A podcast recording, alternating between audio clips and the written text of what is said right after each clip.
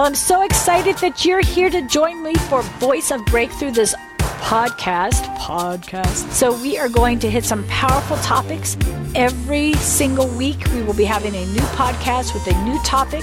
So, get ready. I'm telling you, this is great to exercise to. This is powerful to uh, listen to when you're cleaning your house or cooking at dinner or cutting the grass, but you can turn up loud on your, you know, your, little iPhone or whatever you have there. Anyway, you're going to love this powerful, life changing, every single week podcast of Voice of Breakthrough.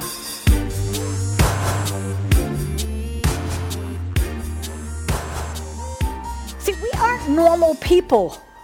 If you're born again by the Spirit of the living God, you are a new creation in Christ Jesus. He doesn't expect you to live like a normal person in a fallen world.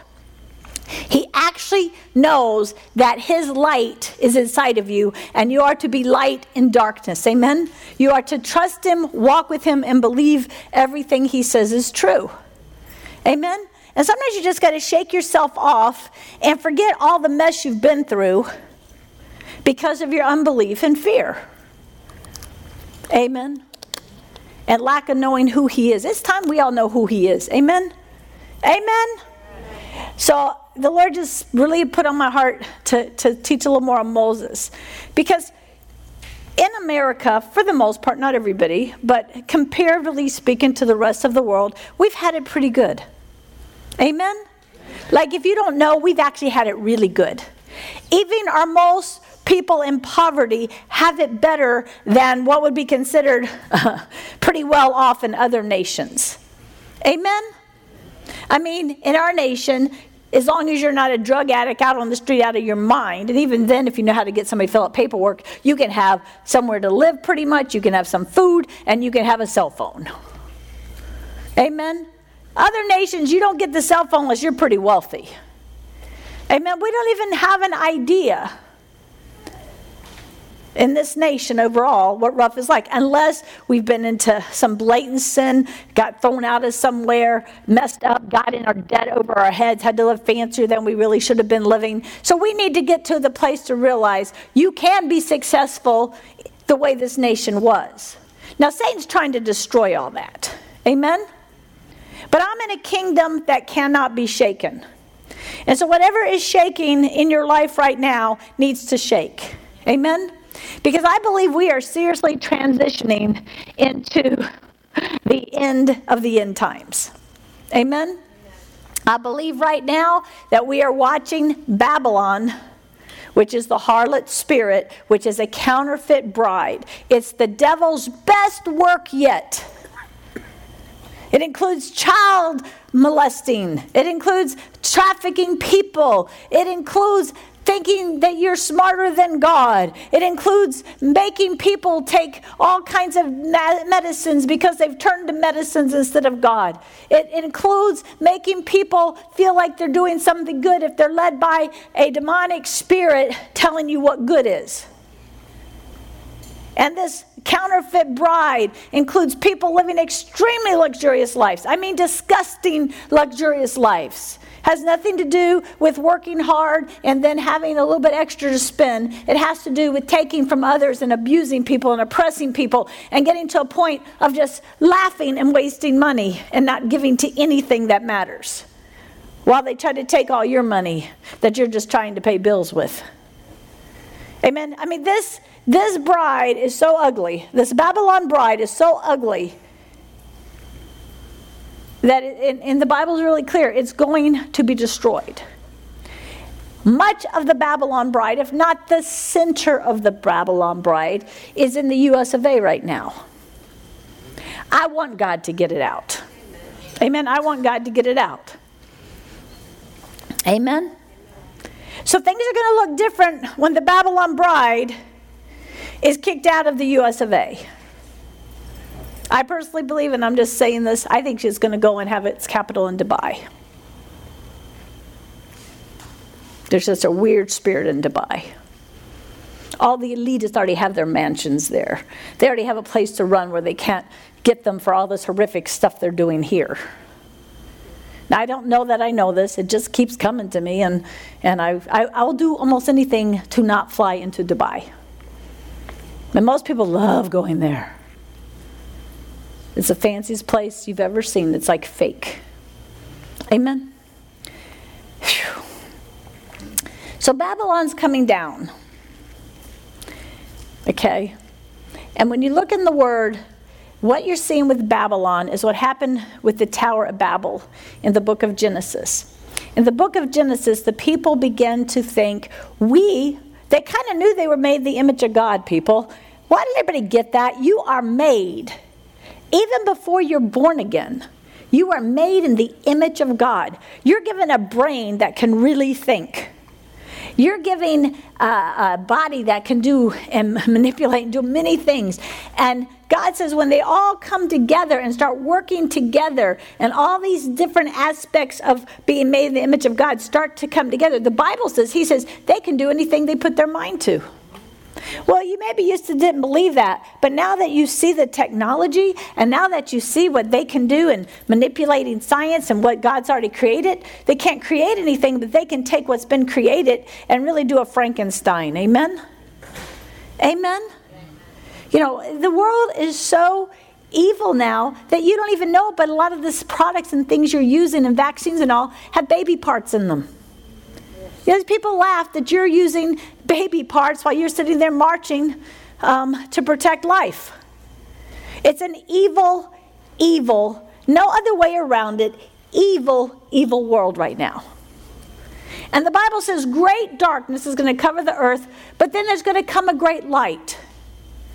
We're waiting for the light to come on. Amen? And the light needs to start in you. And the light needs not to be just for you and your little family and your little safety. We need to begin to get bright to bring people into the kingdom. Amen? There's going to be a gigantic harvest of souls before the return of Christ. That cannot and will not happen without a church that comes in agreement with God and the heart of God. But God's going to let everything happen to get us into that right heart. Amen? Everything that can be shaken is going to be shaken. You know, we need to just really, really keep praying. I got a letter from my uh, cousin who's missionaries in Uganda, not Pastor Fred. They are coming down on those people so hard. If you walk outside your door to get in the sunshine, which is one of the only cures for COVID, vitamin D is your best defense against COVID. If they walk outside their door in Africa, where how many know there's a lot of vitamin D, they cane them and charge them $57 for stepping outside their doors. The policemen walk around with canes and beat the hoodles out of you, whatever a hoodle is, and, and fine you for walking out your door. My, my cousin who has a school there, and they're fine because uh, they've got a lot of American money backing everything they're doing there. But she wrote them the letter. The kids, even when they open back up. They're back on lockdown again. When they opened back up, they wouldn't let um, the kids in their schools, parents had lost their jobs for a year, so there was no money to send their kids to this school. So the school was over half half the enrollment. Then their seminary school, none of the pastors were able are still able to have church for a year, so there's no money coming in, no tithe, nothing. So their their school's empty. Sometimes we need to wake up and see the enemy is really up to some evil. Now, some people believe that this is the enemy bringing forth what's in the book of Revelation, where a third of the earth is going to be killed. Well, if you include all these third world nations and all the starvations, and all the disease spreading, and all the fear, you know, they could be true. We could be sitting right now watching um, what's happening in the nations. And, and so, as I'm reading the book of Moses, and, and I, I'm, I'm over itchy ear preaching, amen? You cannot read the book of Revelations and think we're going to have a good time. Amen? So, the ones who are preaching that, just turn them off because it's ridiculous. It says don't add or take away from it. We need to be prepared. Amen? We need prepared to shine. We need to let everything shake that needs to be shaken. Amen? We need to let it shake. Amen? We need to have hearts to care. We need to get our hearts ready to bring people into the kingdom of God and to help take care of them. Amen? And to cast demons out. We are going to have to cast so many demons out, it's not even funny. You're going to have to cast demons out of most school teachers, the mess they're teaching them, most government workers, about every. We have got to really seriously, seriously get serious about the unseen world. Amen? Amen? Do you got to lose everything? Do they have to lock us down again, lose your jobs and all before you get serious about God? Or how about if we just get serious about God because He's God? Amen. Now, I'm excited that He would say that we have been qualified by Him because He put us here to teach grace in this hour. Amen? That we can let go of everything. We are so close to living eternally with God in mansions and streets of gold, can't we just let go of the American dream for a few minutes and do what He wants? Amen? Amen. Amen. Can we just say, okay, God, let's do this thing. Let's do this God thing. Amen? So, number one, get rid of the little irritating things in your life. Like that song, Devil Don't Tread on Me. Play that song a hundred times a day if you need to. You need songs like that that you could just sit there and let that kind of anointing saturate you and get mad at the devil. Amen? Is anybody else ready to be mad at the devil? Come on, be mad at him. Quit serving him before he puts your butt in jail. God's not somebody we just run to when we're in a mess and then run back to the devil when God gets us out of a mess. God is God. Amen. And he has a real kingdom. And he's a really, and it's a fun kingdom, okay? It's awesome.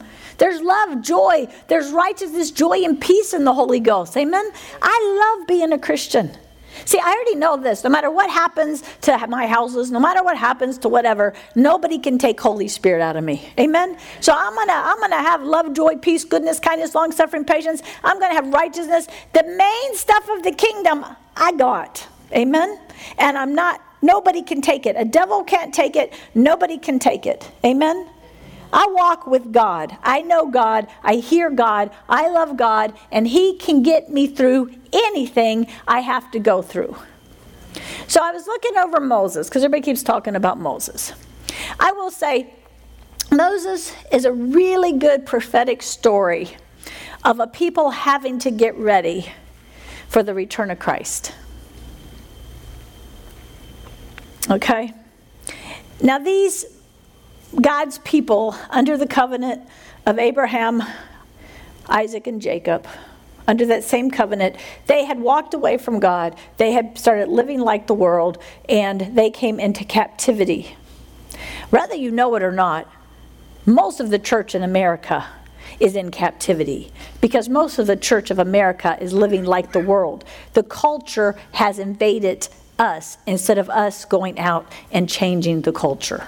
Amen? Now, I'm not saying everybody individually. How many, how many know that your culture is not the culture of the world? Amen? But a lot of people can't say that in churches today. Amen? A lot of them don't even hear the Bible. They're, they're doing a rock concert or something. And, and God's gonna and God's gonna shake all that. Amen. So I want to be where I can't be shaken. I've been shaken before. Amen. How many been through some heavy duty trials that you overcame and you understand what a shaking looks like? And you actually understand what victory finally looks like. Amen? Amen?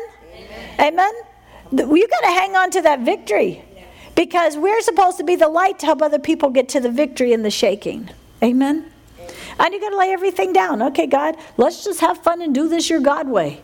Let's just do this your God way. So, when I've been studying Moses and looking at Moses, we talked a little bit about Moses last week. Um, first of all, just this point does everybody get that when abortion is really high and it's usually targeting a people group?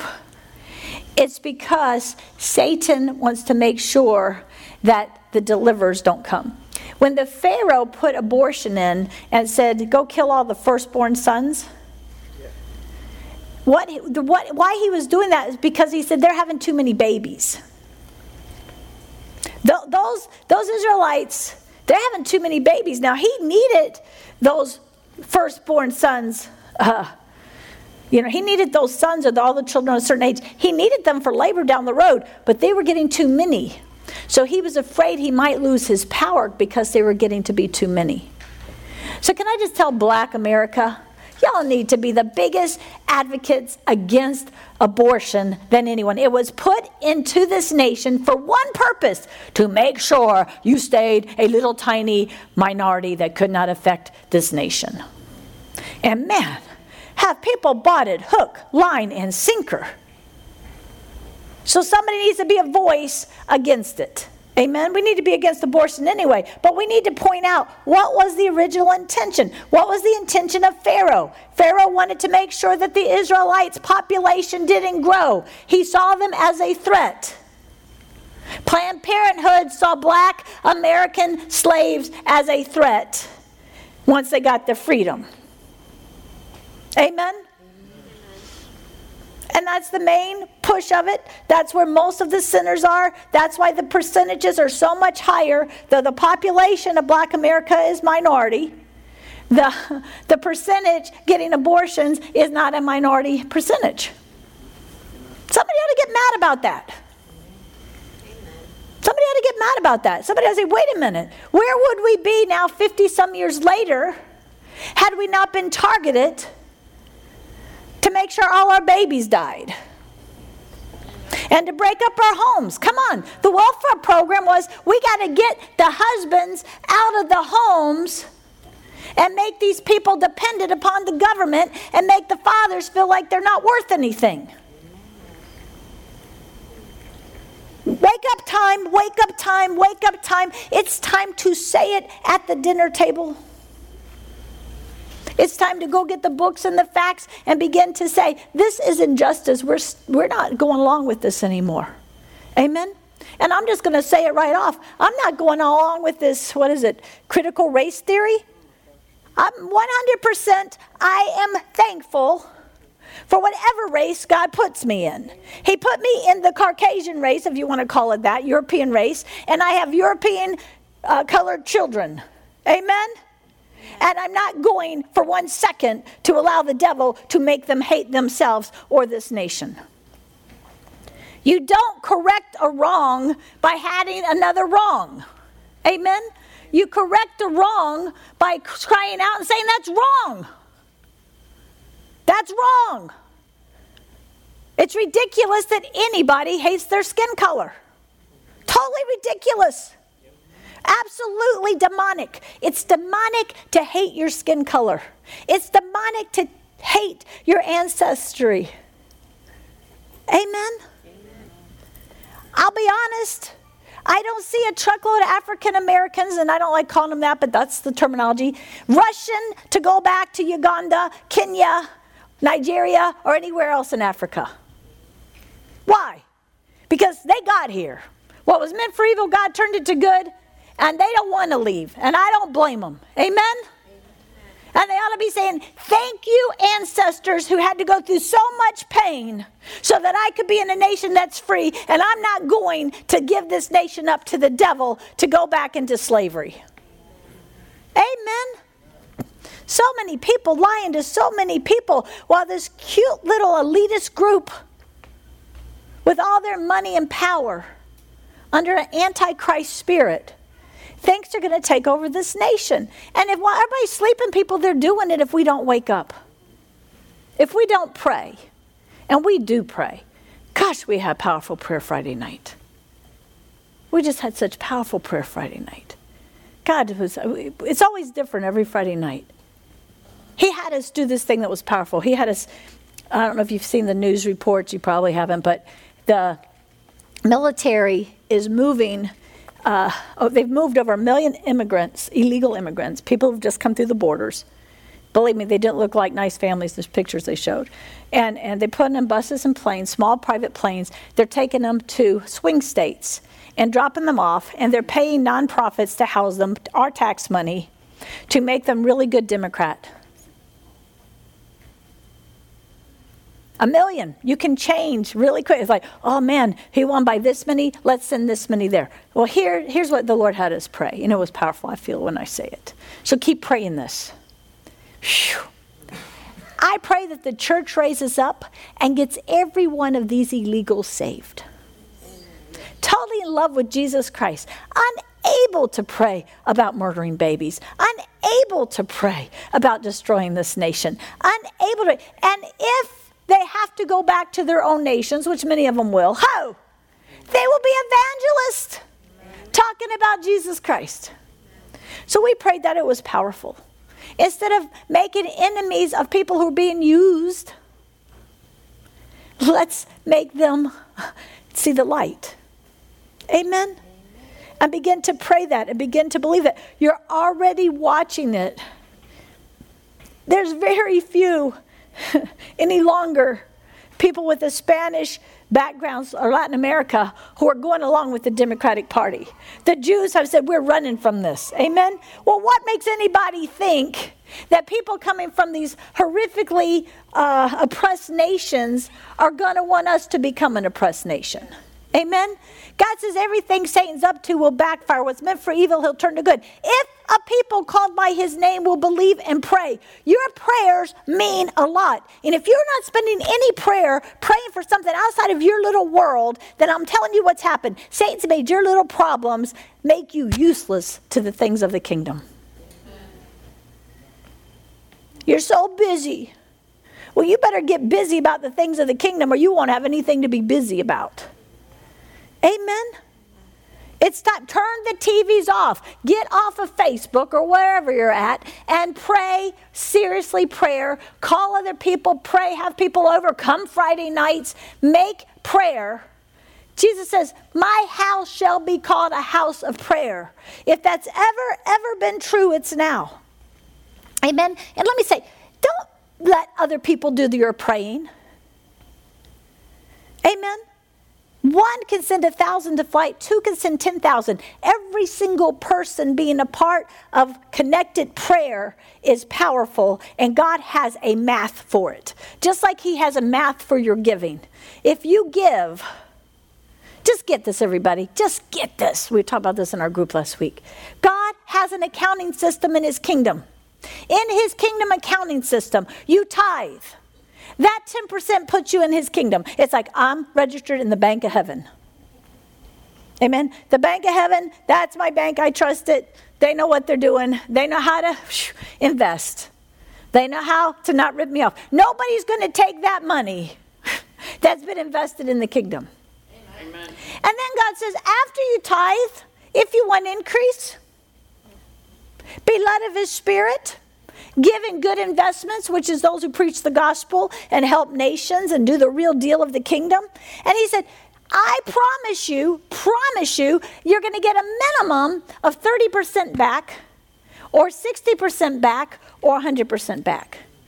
Now, if you're not tithing, you're not you're not advancing in God's kingdom uh, economics. And if you're just tithing, you're just barely making it.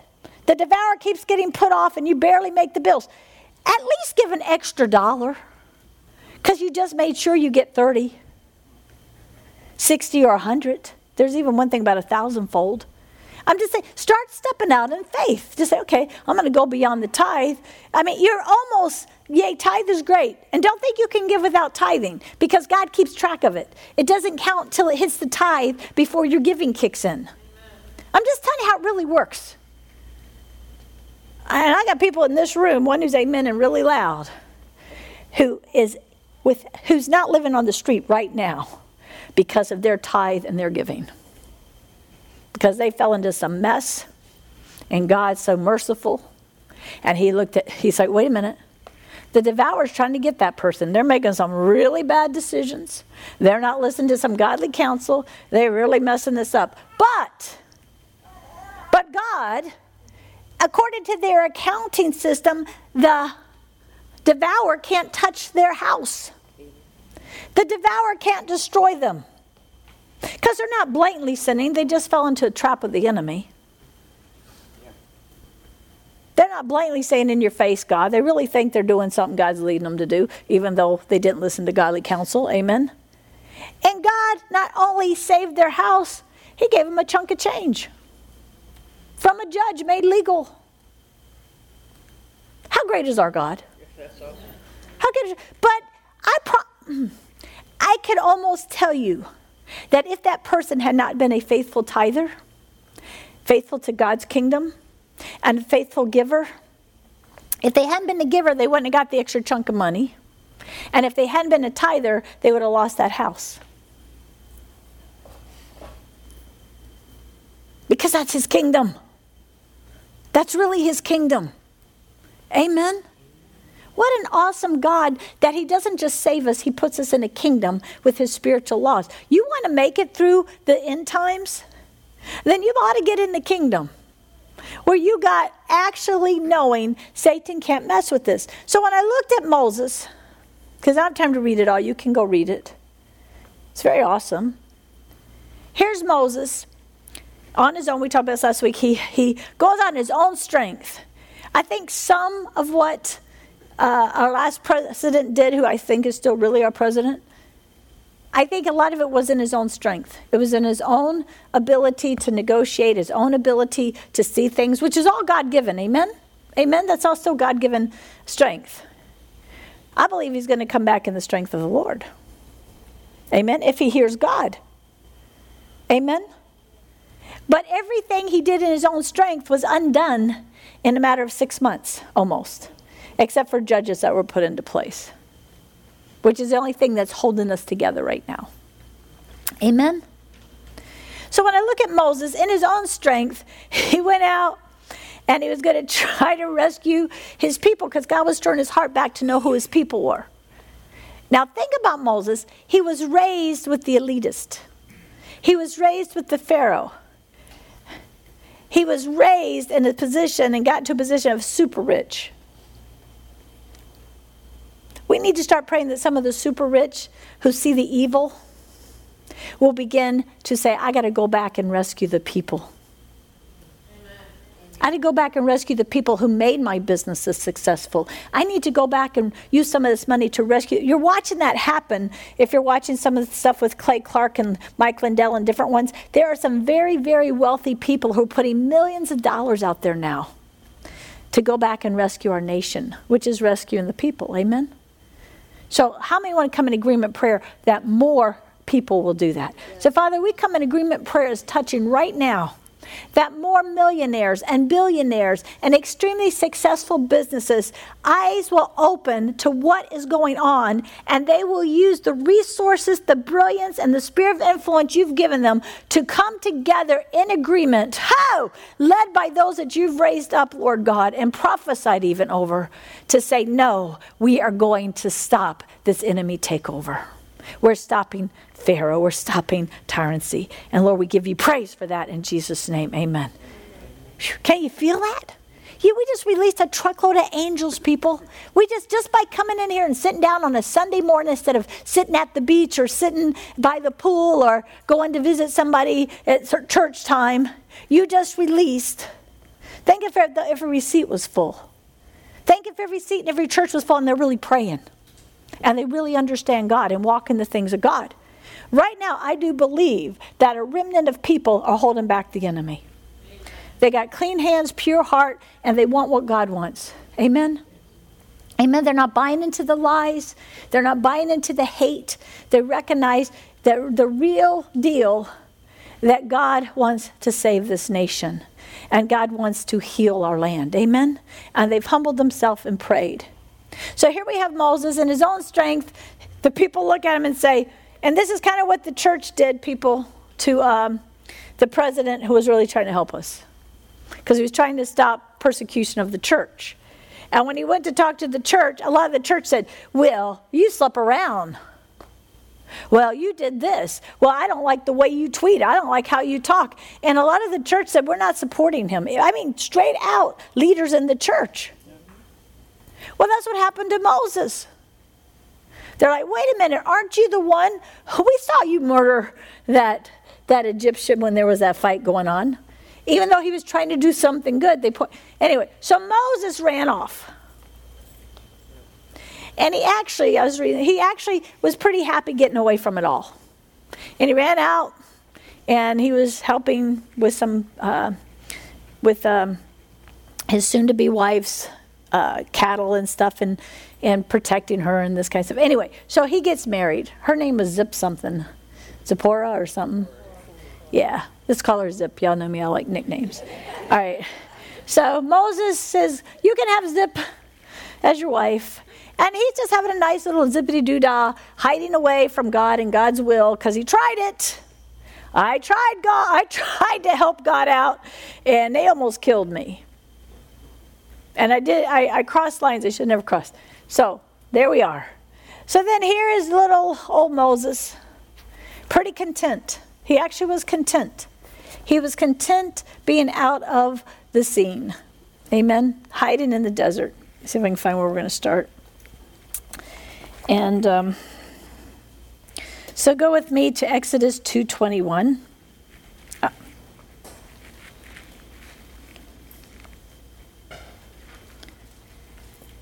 Moses was content to stay on with this man who later gave Moses his daughter Zipporah, Zip. She gave birth to a son and he named him Gershom, saying, I have been an outsider in a foreign land. For those of you who are pregnant which we have one or two here and others watching, listening, really pray about what you name your baby and really see what it means. Amen. My daughter Lauren, her name um, um, was biblical. Michael and Mitchell's names are biblical. And and just um, just really pray. Lauren's the same as Laurel, which had to do with joy. And Mitchell and Michaels is the same name as the Michael angel, archangel, powerful angel. And it means of God if it has EL on the end of the name. But I'm just saying, just really pray. It doesn't have to be from the Bible, but just really seek the Lord and say, I want this person's, this name to mean something. In Hebrew, in their culture, they really took the name seriously. And you can actually put a lot of the Bible names together and come up with the entire uh, story of the cross. It's amazing sometimes when I'm, the Lord's having me study and He's making me go find an answer. He'll have me look up all the names, even of places, and He'll give me answers to, to help me in a situation. He's amazing, all that's hidden in His Word. Amen? All right. Um, after many days, the kings of Egypt died, the ones that were out to get him. And the people of God groaned because they're of slavery. They cried out, and their cry, now listen to this, they cried out, and their cry from slavery went up to God. God heard their sobbing and remembered his covenant with Abraham, Isaac, and Jacob. God saw his people and he was concerned about them. Did anybody see what actually brought God's attention?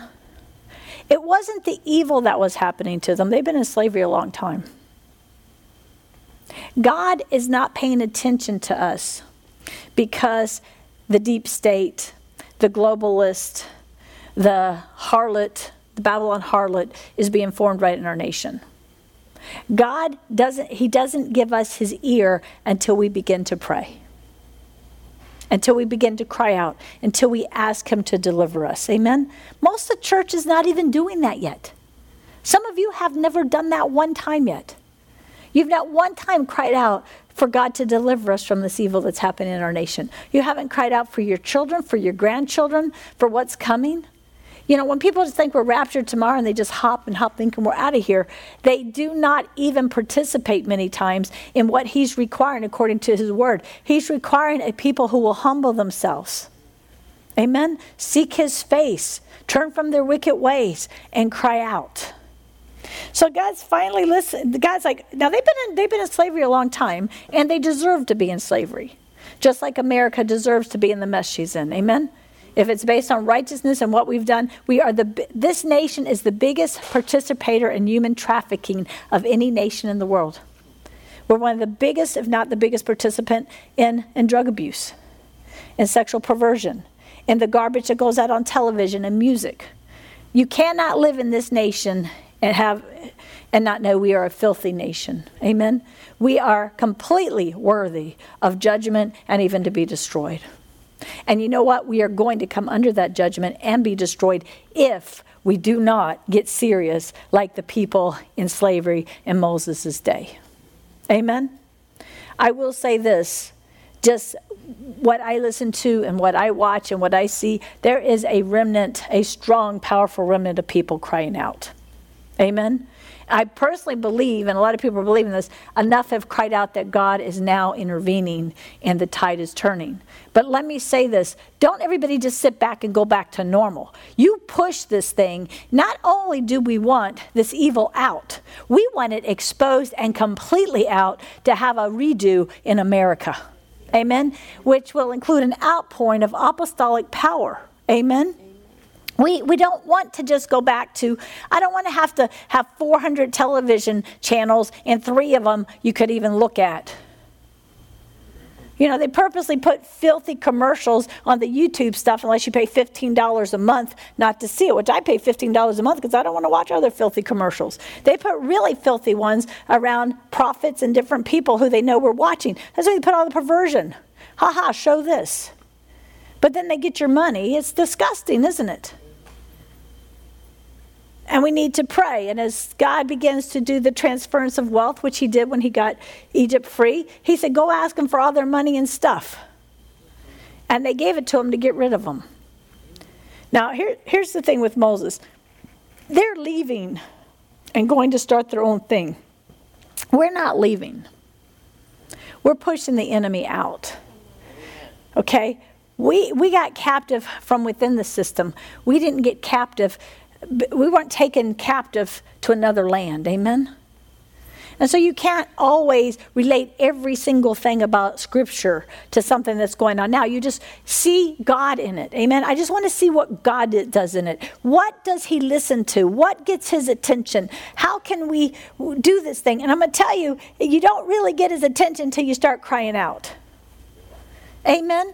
The Civil War happened because a, black, a bunch of black hurt people had had enough abuse. And they got saved in this nation, praise God. They had terrible, terrible preaching, purposely um, made so they couldn't tell them to get free, making them think through preaching that it was God's will because they were black that they were to serve. And that was all lies that was twisted and everything. Amen. You can look at history and see it. But somewhere deep in the heart of those people who got really filled with the Holy Spirit, amen. And some of their songs today would bring an anointing in this place like you wouldn't believe. Amen. Amen.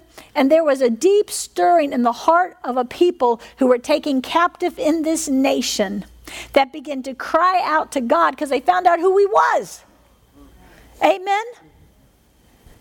And that's what caused the Civil War, which was a war that needed to be fought and it needed to be won. Amen.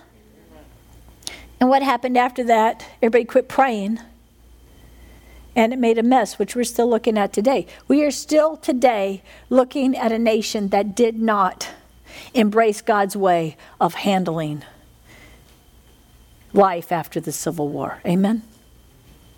Amen? And so Satan's still trying to use some of that to do some of this. Amen? I'm praying that we'll get his understanding of his ways and not go back to a completely divided nation. But I do believe we're going to go through a civil war. And I'm not saying a physical civil war, uh, although we're already seeing bloodshed, right? We're already seeing violence in the streets. How many know when the economy gets even tighter, this stuff happens more? Amen? And so we need to really be praying. We need to be asking God for strategy. We really need to be getting our food pantry ready, people. We're supposed to see inflation by the end of the summer like our nation hasn't seen in 20 years, 30 years. Amen. The people who always get hurt the most are the people who barely get by. Amen. The others just give up some luxuries, some added stuff. They got to wear the same clothes for two years in a row. We are going to start a food pantry, ho, and we're going to have it ready. And not just the one that the government gives us some food, because who knows if you can trust the government to give us anything.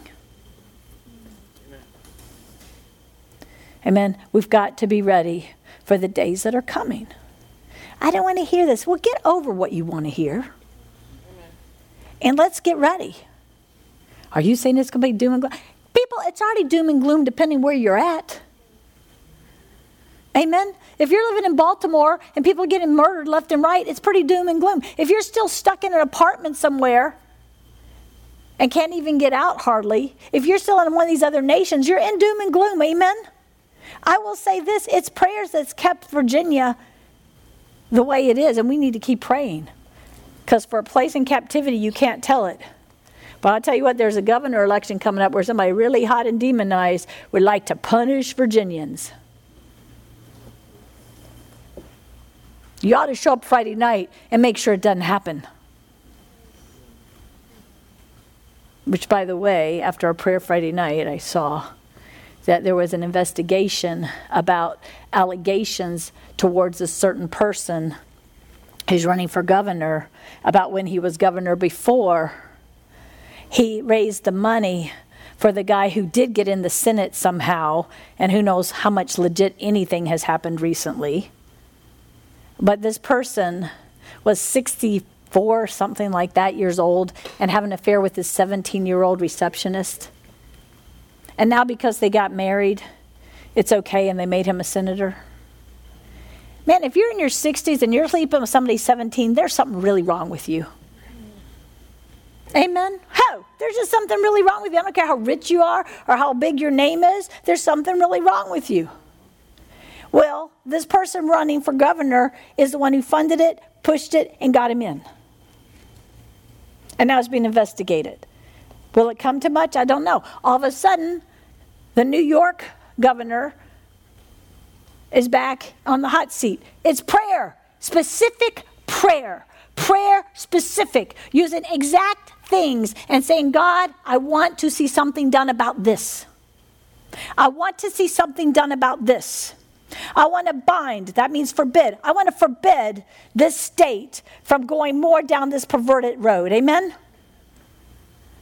that we would put a person in office in any way, shape, or form who wants a baby to be born and then parents decide to murder it and give it to bail, there is something really wrong with this state. Amen? And how many churches have even brought it up? Probably none. Now that we're on the radio in Richmond, how is that for good? Shake it up. Lord help me. Thank you, Jesus. All right. Now, they cried out, and their cry from slavery went up to God. You had better start adding some crying to God for your children, for your grandchildren, for your state. Don't wait until it's so bad. It's already so bad for some places. God listens to a heartfelt cry. And part of that is just wake up and quit living for right now. Amen? We can stop a lot of things if we would see it coming and know the schemes of the enemy and pray. The church has hid itself inside four walls for way too long, and we've let this whole nation become as bad as it is. And we need to wake up and repent and get excited that we have authority to change things. Amen? God lives inside of me. I want you, if you're born again of the Spirit of the living God, say, God lives inside of me. Now, if you're still sinning, right then and there, you should say, This is terrible that I, that I have a knowing that God lives inside of me, and yet I let Satan have his way with me. And you ought to leave here knowing I'm not doing that anymore. It's really disgusting to have God inside of you and you serve Satan. How long will that keep going on? You're going to have to choose. You're going to be vomited out of God's mouth, so you have to choose. All right. So God heard their sobbing. Now, this, you got to remember this when you're praying too, okay? God heard their sobbing and he remembered his covenant. So we need to go to our new covenant. Amen? What my new co- the new covenant is better than the old covenant. Like a lot better. Okay, the old covenant said if they did this, this, and this, and sacrifice animals, do these things, God will take care of these things, which was about everything in their life. The new covenant is I'm going to send my spirit and he's going to live in you. he's going to order your steps, and God in you is going to be in charge of your entire life. Now, how many think having God inside of me is more powerful than following rules and regulations for God's divine protection and, and provision? Amen? Whew. Wow. God inside of me is extremely better covenant. Amen? It's a really good covenant. I'm in co- so when I pray to God in my sobbing and my crying out, I have to say, God, we are in a covenant. In that covenant, you have given me authority to forbid things from happening on this earth. How? You've given me authority to pray as touching you and come in agreement with you. You've given me authority over sickness and disease. You've given me all these things by you living inside of me. It doesn't get any better than that, you guys. It'll never get better than that. It'll never, you will never, you won't have a better covenant when you get in heaven. Would you, would you want God to come out of you so you could go live in heaven where there's no problems? Or would you rather have a close relationship with God? I would rather stay down here with God inside of me. I even told this to God once, way back. I said, God, this is so awesome walking with you, hearing you, knowing you. I don't know that I want to go to heaven and then have to stand in line to see you. He says, Cindy, it doesn't work like that. He says, You'll have me in you when you're in heaven but you can still come and see me. It'll be even greater. But how many even had that thought that I don't want to go to heaven if it means I can't have God this close? Because I did. I really love God, you guys. I really love having a relationship with God. I love having a relationship with God more than I love the houses He's given me, more than I love preaching the Word, more than I love my family, more than I love my husband or my kids. I seriously love God more than anything else ever, and no one can take him from me. If you want light to shine, you need to start spending time having a real relationship with the real God. And that's what the shaking's about. The shaking's about you connecting with God for real. Not as if you're in the old covenant just wanting to be taken care of, but that you're in a new covenant that has a relationship with God. Therefore, in your prayers and in your crying, you say, God, you live in me. Therefore, healing's got to come. Now, show me any unbelief or doubt in me. Show me what you want me to do. But God, I'm completely dependent upon you to, to set me free. I'm completely dependent upon you to empower me. I'm completely dependent upon you. That's a good thing because He's God.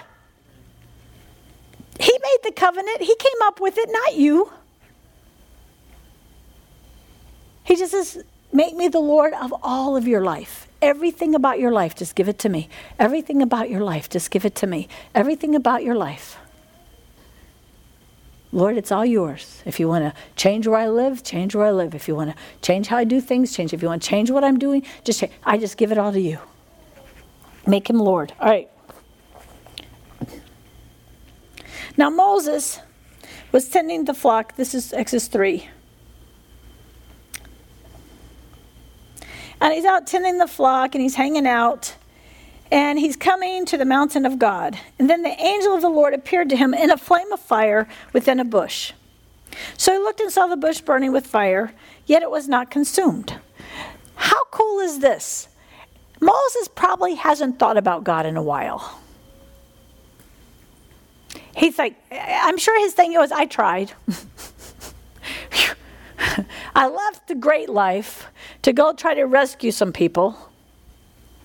I'm sure right now there's some people like uh, President T who left the great life to come and try to save some people, our nation, who probably has wondered at times, like, dang, they don't even want to be saved. He's got to have a burning bush experience. Some people, some people have said he has, but we're going to keep praying he has. Amen? Him and these other people that have a sphere of influence to really be used in this nation. This Clay Clark guy. Kim Clement prophesied. See, to me, somebody who prophesied who can't make money on it, that's someone to really listen to. Amen? Because Kim Clement prophesied this before he died. And he prophesied that there was coming a time when Donald Trump, someone named Clark, and someone named Gold were going to come together to save this nation from communism. Well, if you haven't been paying attention, go look it up. This guy named Clay Clark is amazing. He's organizing all these people. Right now, they're having it. The, the, thousands and thousands, like 40,000 people are coming to the meetings with people who are PhDs and doctors and psychiatrists. I mean, everybody, everybody, everybody who's got influence, who isn't completely over on the evil side, are starting to join together in masses. And this guy, whose energy is amazing, is organizing it all. All because somebody caught him and said, Did you know the guy named Clay, or a guy named Clark, was prophesied with with Trump? And this man, he didn't even like God. He was kind of mad at God. His father died from a disease that was very sad. He was brought up in the church. He went to, I think, um, Oral U University where he met his wife. Anyway, his son was born blind. So he wanted nothing to do with God. I just read his book. He wanted nothing to do with God. But his wife got fa- completely, completely head over heels in love with God and believing in healing. And every day she would declare and pray and say God was going to heal her son's eyesight.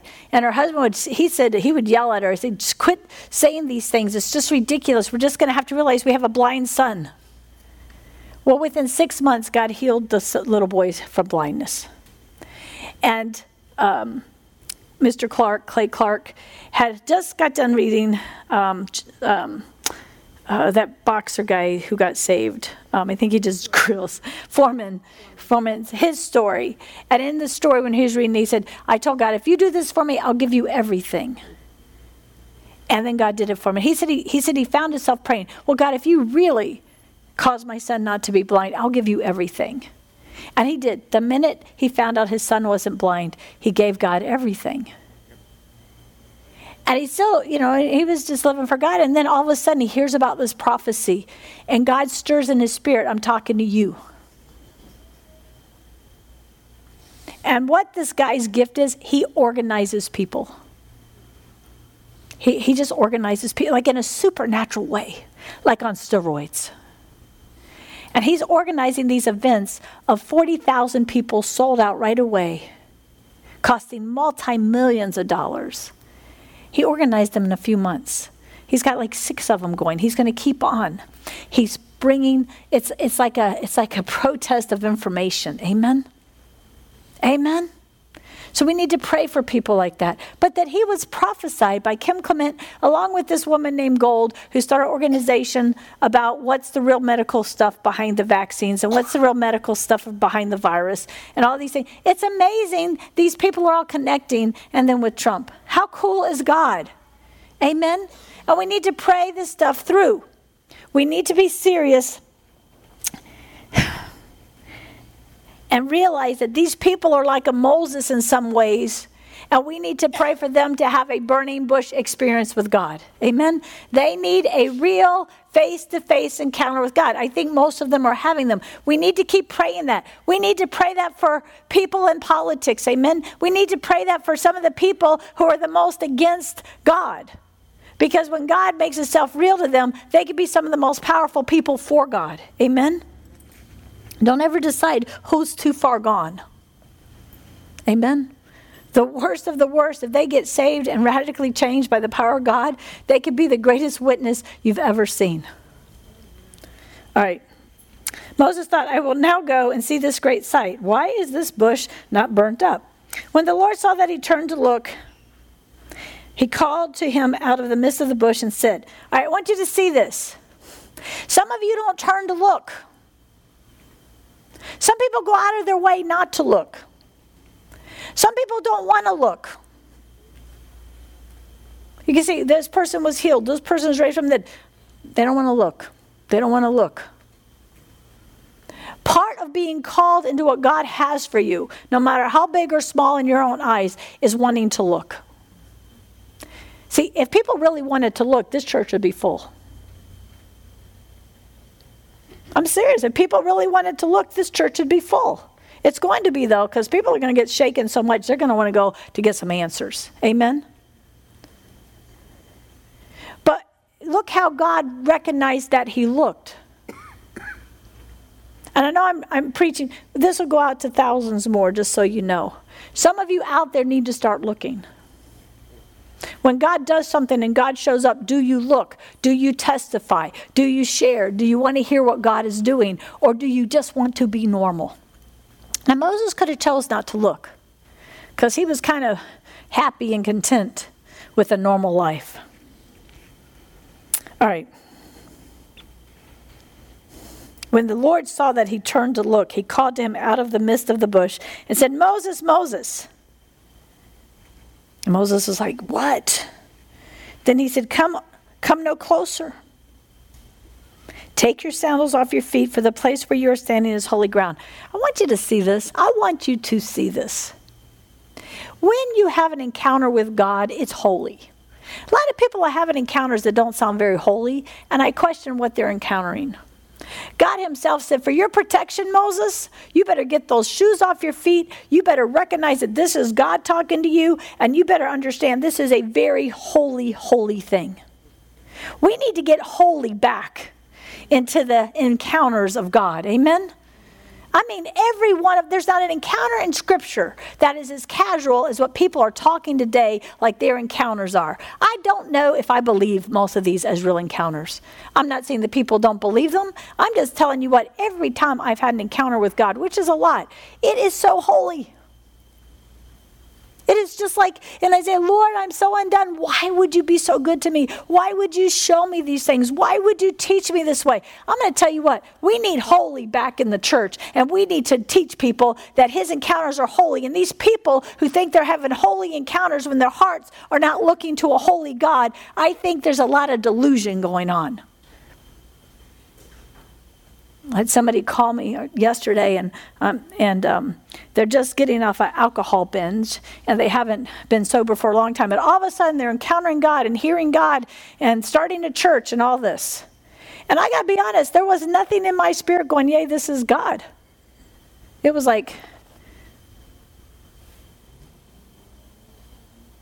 I don't know you. I'm not going to confirm this. I can just say this when did you get the devil out? When did a manifested demonic spirit come out of you?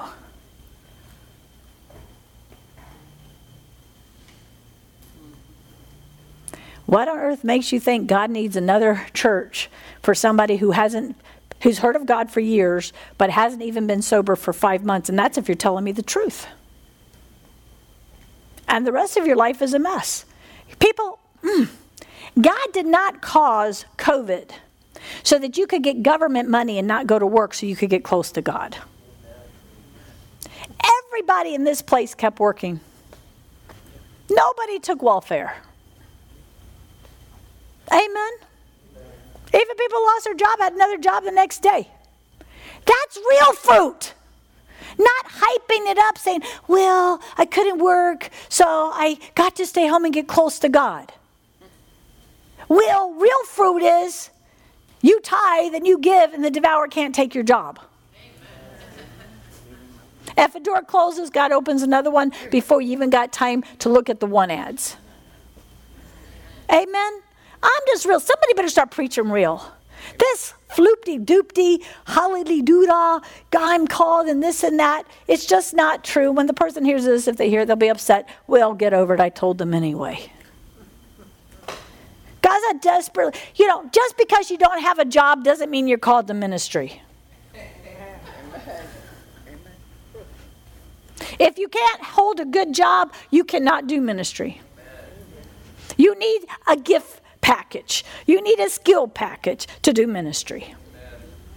Amen. And the bigger the ministry, the bigger the skill package that you have to then yield over to God. Amen. Hmm. We get people off of welfare, we don't help them get on welfare. Amen. Amen. Amen. Somebody like,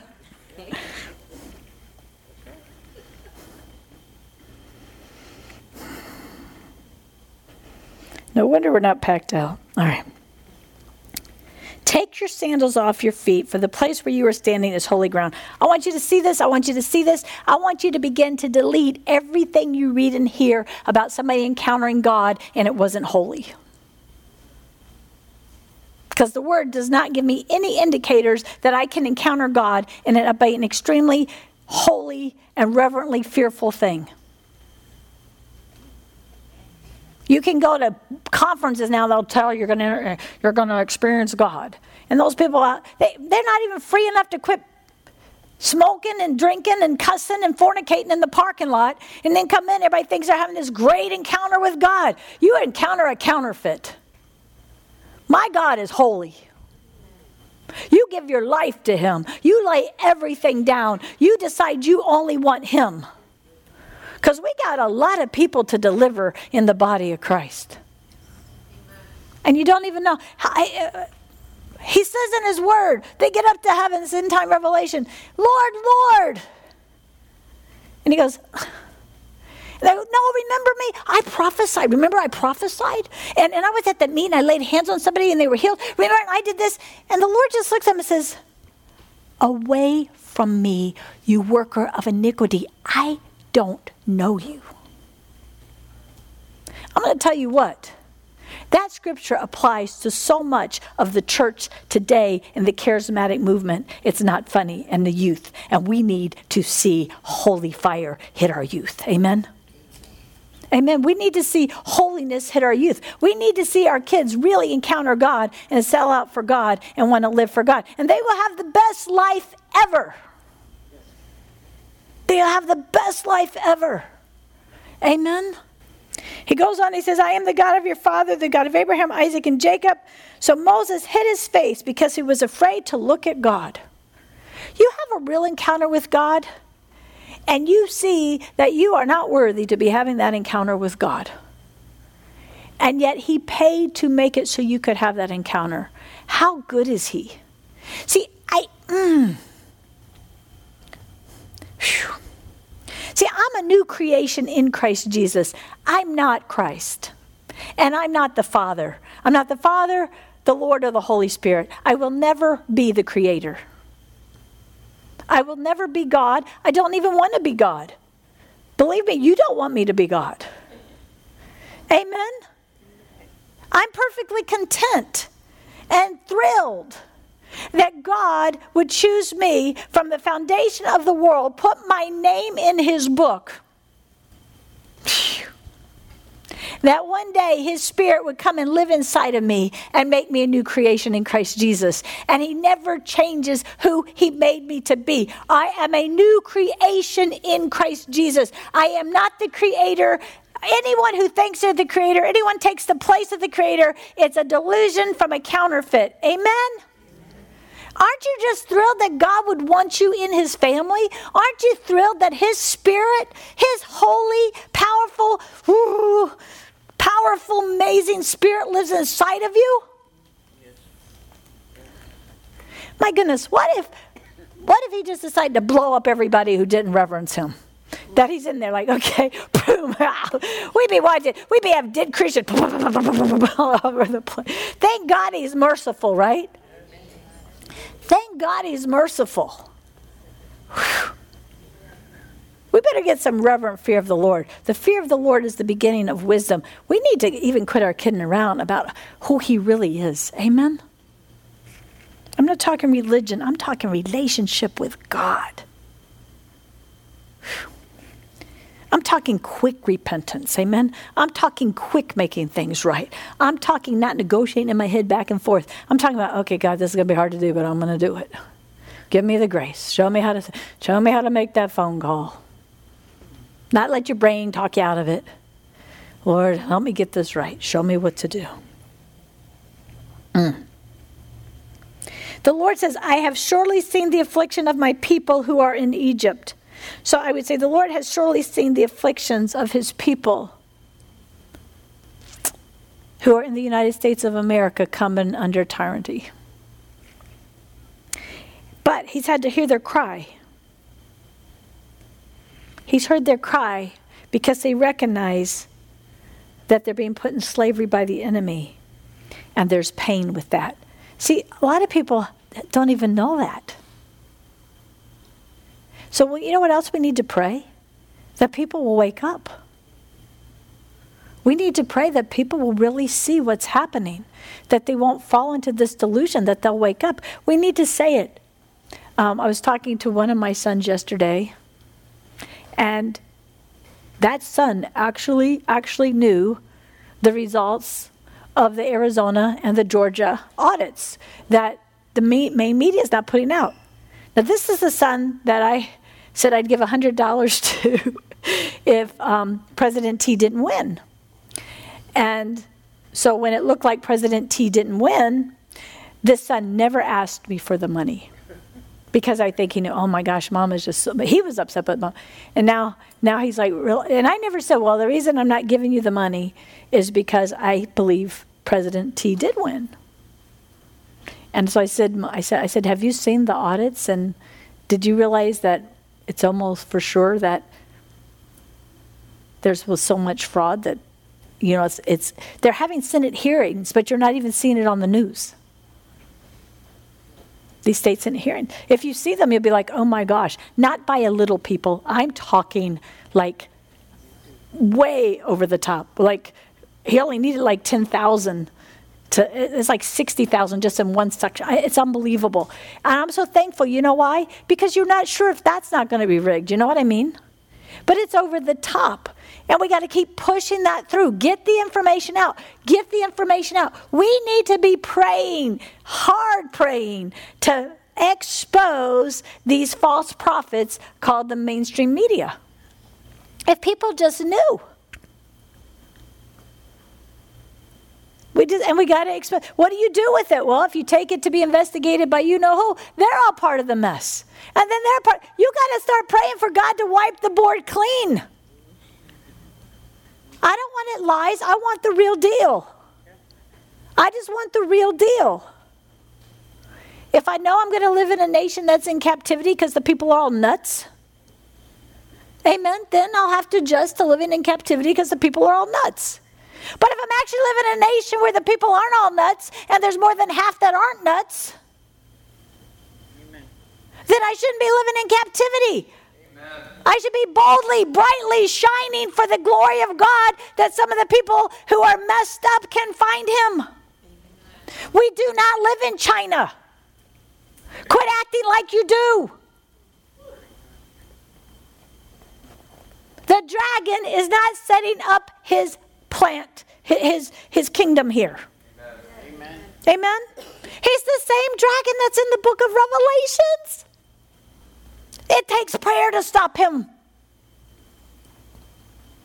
Have you prayed about that?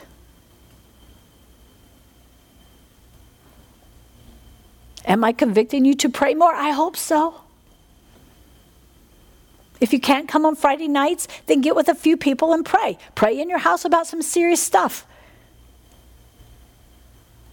You can get online and find all this through reliable sources. Stay away from QMS, but there's a lot of reliable sources.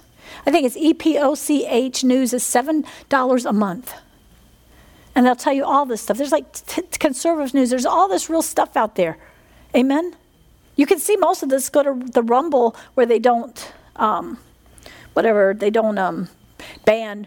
Did that I have to say President T and I can't say what I need to say? Does anybody get how communist that is? Does everybody get that Christians and conservatives have to talk in code when we have a First Amendment right? And if we don't fight now, we're going to be just like uh, what happened to Germany. God still came and delivered his people, but a lot of them died. Amen? All right. I wasn't going to be political. Ha ha ha. All right, he goes on, and we're going to finish this part and get us out of here. So, I have surely seen the affliction of my people. Has he seen our affliction yet? How bad does it have to get before we cry out? See, I want you to see this. God's not making it get really bad before he does something. God is waiting for the people to recognize how bad it is. How, how many how many want to be how many would like for us to recognize it soon so it doesn't get a lot worse? Amen. Amen. That to me, as a believer and as knowing the Lord, and, and He's shown me these things, and we've been praying these things, it's like, come on, wake up, people. We don't have to go through a lot worse unless you don't wake up, unless you don't care enough to pray, unless you don't care enough to seriously seek the Lord and pray and do spiritual warfare and move in the authority and power that He's given His church. The world cannot be worse than the church.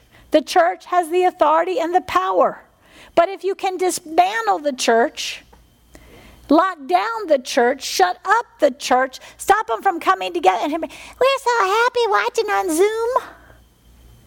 Well, he says if you can come together as touching anything, you can't do that on Zoom.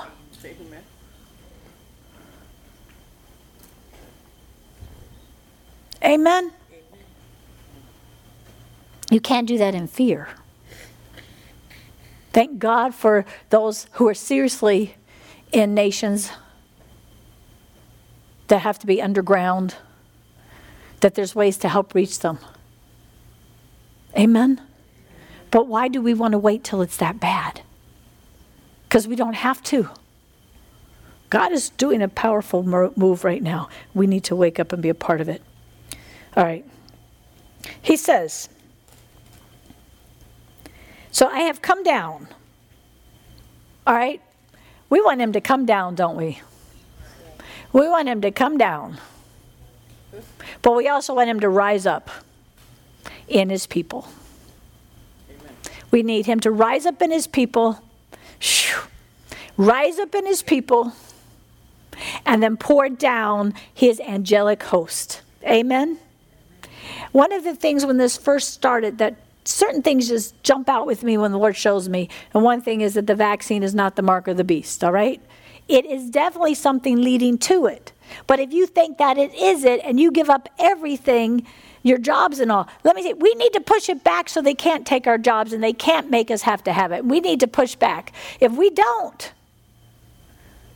then we're going to have to seek the Lord on what to do. It's not the mark of the beast, okay? So it's not supposed to be able to stop us from buying and selling. Amen? It's not supposed to stop us from getting on airplanes. It's not supposed to stop us from having our jobs in preaching or going to colleges. Amen? Amen? Does everybody get It's not supposed to. The other thing is supposed to.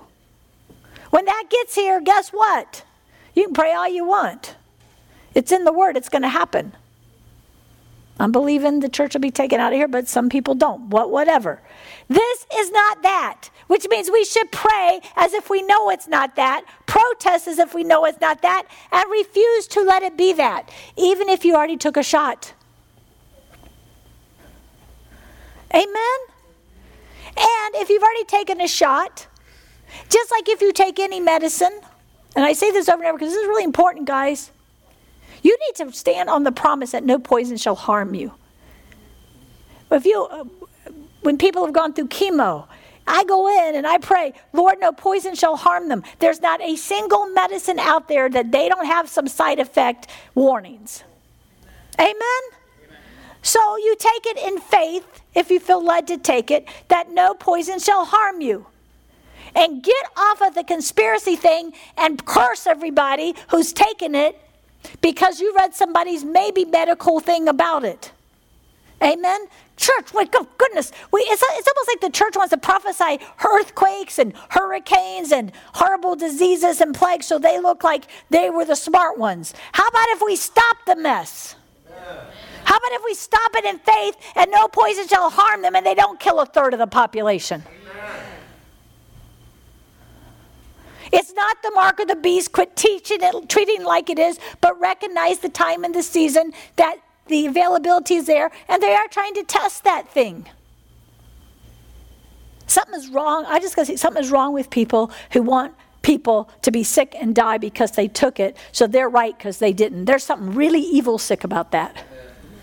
Something really evil and sick about that. I'm right.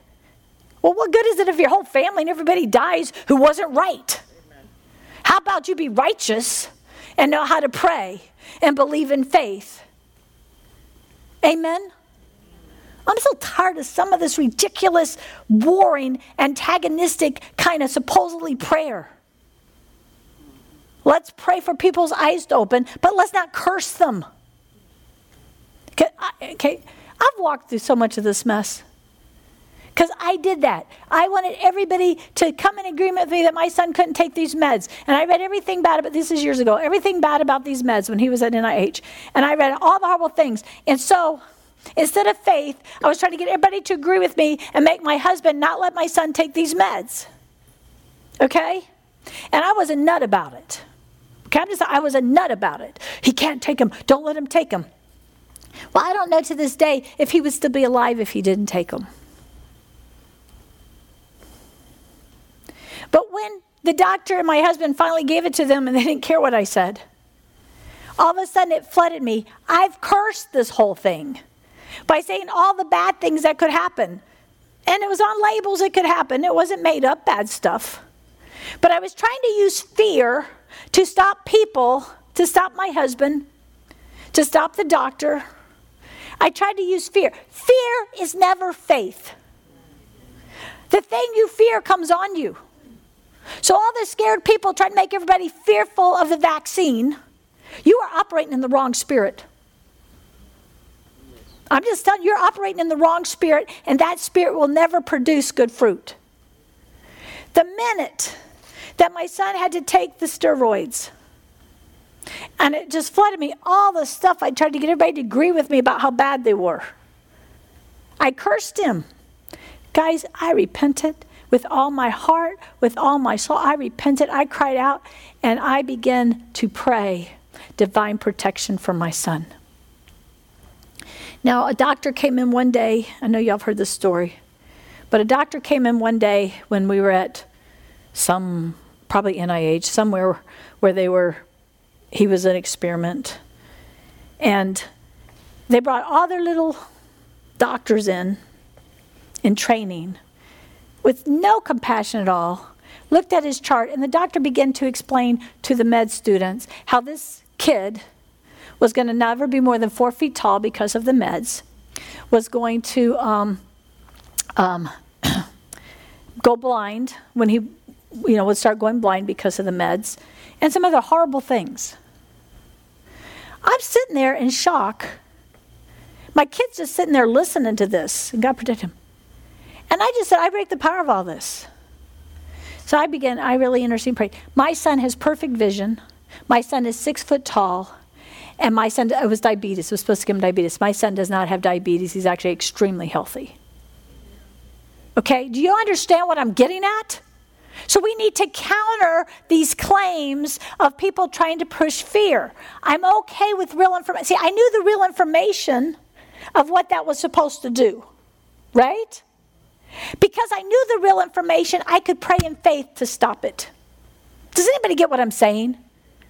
We ought to come Friday night and ooh, let's do this. Let's come Friday night. I got that unmasking book, and it's going to tell us everything those vaccines are supposed to do, and we're going to cancel if I'm doing it. To everybody we know and love, and whatever authority God gives us. Amen? I want to walk in faith. I want to walk above the schemes of the enemy, not subside to them and say, Well, I didn't take it, so I'm okay. Who gives a rip if your whole family took it? And your friends and the person sitting next to you and your coworker quit cursing it. Amen? Just like chemotherapy, you can read what it says it's going to do to you, but we are believers in the blood of the Lamb and the power of God to change it. No point. You didn't see Paul go, Dag, I just got bit by a poisonous snake. Oh my gosh, a poisonous snake. I'm supposed to be dead in three minutes. Oh gosh, I guess I got three minutes left. But, but no, he just shook it off and in faith kept preaching. Hmm. Friday night, we were shaking it off for people. And if you did get a vaccine, you need to come for sure because we're going to shake it off of you and we're going to th- throw that viper, amen, into the fire God. I feel that. I feel that. So you can sit home and watch TV because you're too tired and you got to get up Saturday morning. But how about you start doing something that's going to matter for your family and your coworkers and people who care? Amen? By the way, I had none of this planned. None. I kind of planned the, the stuff about Moses a little bit, but I wasn't planning this. All right. He goes, So I have come down to deliver them out of the hand of the Egyptians. We are going to ask God to come down and deliver Virginia out of the hand of the people who want to destroy it. We're going to ask God to come down and deliver our nation. Amen. We're going to ask God to come down and deliver people from the vaccine. We're going to begin to pray this. I'm going to believe to get this out. So Indians will do this in India, and Ugandans will do this in Uganda. And these people, I'm like, quit asking me for money. Everybody wants money. I get it. How about learn to multiply food? It's a Bible promise, right? It's a Bible promise. So if you live in a nation where they're not letting you go to the grocery store, you better learn to, you better walk in that promise. You better walk in that promise and know, well, next time I look, there's still going to be beans and rice there. It's not, a, it's not a promise for no reason. He actually does it, what, two or three times? It's mentioned at least in three Gospels two, for two examples. How many know if, if he did it that, he did it a lot more than that? Amen? They better get some multiplying food anointing going. For real. See, I'd rather teach than be your handout. Because if I give you $100, you can go buy some food, but it's going to be well worth it if I give you $100, you go buy food, and that food never runs out. Amen? See, we are entering into a really end time. We need to teach the real deal, powerful stuff. Amen? Because we're all going to need some powerful stuff. See, I like preaching in faith. I'm totally not about preaching in fear. But I'm not going to pretend it's not happening, and I'm not going to pretend everybody has to suffer and die because of it. I'm going to know that my God is the deliverer, the healer. He's bigger than this, and his wrath doesn't come on his own people. All right. It's but let it, Lord, let it rain so everybody won't stay in church longer. Um, now, behold, the cry of the Lord's people has come to me, says the Lord. Moreover, I have seen the oppression that the Egyptians have inflicted on them. Come now, I will send to you Pharaoh, so that you may bring my people out of Egypt.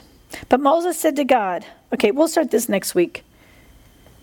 Y'all remember where I'm at. Somebody write it down for me. Moses 3 11. Really quick quick overview just so you get the fullness of this, and we're going to get into more. Because when you read the scriptures, you get some really strong word. The, the main reason that God allowed the Pharaoh to harden his heart was to put the pressure on the slaves to want to be free. Gotta get this, y'all. The reason God hasn't fixed everything yet, and I'm not so sure how soon He's going to, is because most of the church doesn't even know she's in slavery yet and doesn't want the things of God yet. She's not hungry yet for God's divine intervention and revival and his power coming. And so he lets the slave masters, the Pharaoh, continue. And if you really study the scriptures, the more Moses went to the Pharaoh demanding he let the people go. Okay, get ready. Y'all aren't going to like this. I don't like this myself. The worst the Pharaoh got, the worst those who are in political positions to make it rough on the church would like to make it rough on the church. Do you get what I'm saying? Because the Pharaoh wants you to back down and just think it's okay the way you have it. And he was able to do that to the people. So the heart of the Pharaoh being hardened is not so much about the Pharaoh as it is about God's people really wanting to be free. So the Pharaoh made it worse. Now, I don't know why everybody likes the Moses story, like this is going to be a happy doo-dah, doo-dah ending. Because really, if you really look at the whole Moses story, they never got in the promised land except a few of them. Because they wouldn't let Egypt out of their hearts. They wouldn't be happy in a new place of trusting God, of the wilderness. They wanted to murmur and complain. I mean, this, this whole Moses thing has a lot of chapters to it. Amen? Everybody, well, Moses is the deliverer. Well, yeah, but we still got a wilderness to go through. I think a lot of us have been through it. Amen? But a lot of people haven't. I'm just telling you. The Pharaoh made it harder. Well, has anybody seen the laws that have been passed since January? It's making it harder. Inflation's at an all time high. They're saying by August, everybody's going to really know it. Gas is almost double in price. You can't get building supplies. Do you know rent? Just my house, I didn't put I didn't raise my rent in my house, but I could raise it $500 a month just since January. I'm not doing that to those people. Do you know you almost can't find a place now? Do you know now for about 800 to 1000 a month, you're getting a really one bedroom small thing? Wait till August. Why is God letting this happen? Because the people of God are not crying out yet. So don't think God's being slow. God's got to let it get so miserable that we can we have to have a deliverer in him. Amen. At the same time, in case we don't because I can't get back to this for a couple of weeks because we have guest speakers coming, just so you get this. Okay. Now, Pharaoh's making it harder, almost impossible, really being horrible. But God is socking it to the other side. The other side has bugs, they have lice, their cattle's dying, everything horrific is happening to them. So they're getting upset with their leadership. Ho! And God's people who are in covenant with him is not touching them. Now, I want to tell you something. If you've been coming to this church for 2020, it hasn't touched you guys. But it is touching everybody else. So don't be weird and not realize it's really touching other people. Amen? The only reason it hasn't touched us is because we know who we are in Christ. We know we're in covenant. We've been giving. We've been tithing. We've been obeying. We've been praying. We've done everything He said. We actually had a great year. Amen? There are other churches that haven't had a good year. So as, as I was reading this and God was showing me this, He's like, don't get confused and think that there's a lot of churches and a lot of Christians and a lot of believers out there, and even just conservatives, who aren't really being pushed right now and hurt right now. And don't think that's not going to get worse as the enemy is really upset and trying to stop the church from having a voice right now especially black america that's gotten free from doesn't want to go back in slavery. And we need to pray for our heroes in this because they are really uh, getting they're they're taking them off internet they're doing this they're doing that they're doing everything okay? Get it? It's just like this. But god looks at it from when will my people's voice to want to be free from the world's slavery, when will their voice be so loud? And while I'm waiting for that, when will these other heathen people who try to think they can rule over me, when are they going to be so miserable that they begin to put so much pressure on their leaders? that this group of people are saying, Would you please do what these people say? Get that CRT mess out of our schools. We're tired of this. Ho! Forget that mess. Let them have their freedoms. Let them take their mask off. Let them worship God any way they want. We are tired of this. I want you to see, because I'm telling you, because this wasn't my message, what God is doing. What's God doing? Can everybody see what He's doing? The Israelites had the pressure from the taskmasters, okay?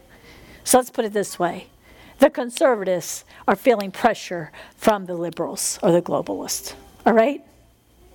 But God is releasing so much confusion and mess and heartache to get those who don't know Him to admit He's God and they're not. And from that, God protects His people. Amen? So we have a divine protection from what God is pouring out to bring people to their knees. Amen? We have a divine protection there. And we have a covenant that's better than their covenant in authority to live in the kingdom and do things the kingdom's way. So even the taskmasters, even as we have taskmasters who want to tax us high, we got a God who can put money in a fish's mouth. Amen? And that's where we're at. Okay? So, Lord, whew, Lord, thank you that we're not going to have itchy ear preaching. But thank you, Lord, that we have hope.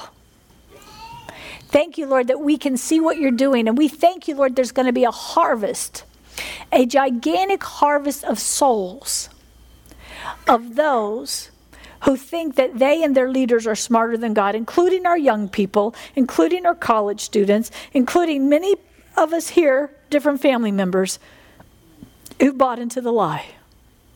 So, Lord, we pray in the midst of all this, they're going to recognize you, they're going to see your hand, and they're going to want you. We pray for that harvest. And Lord, we also pray in the midst of this that you will wake up your church and wake up your people who know you and call on your name, and they will no longer want to be uh, uh, slaves to the world's ways and the things of the devil. So, Lord, as you're doing this shaking on both sides, I thank you that everything of your kingdom in my life will not be shaken. And I ask for great mercy upon all of this, God. And Lord, I give you praise. And Lord, for however long we're going to go through this, we are holding on because we want to get into that promised land. In Jesus' name, amen.